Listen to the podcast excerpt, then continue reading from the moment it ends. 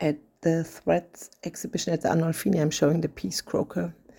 Croaker was made about one and a half years ago in my studio in Homerton, and um, it's hand tufted woolen object, which a large area is very large areas covered with woolen strings on top of a grey tufted surface, if you like. This area makes up some kind of eye, eyes, almost fly like eyes. They have a moire effect because you perceive the surface and what's underneath simultaneously.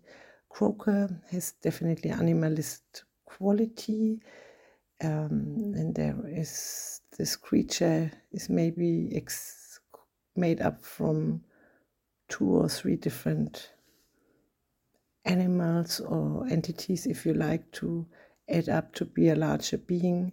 And it's up to the viewer, up to our brains to decide which one they see and go along with. Because of its quite dull brown color palette, it has also really a dark, uncanny quality.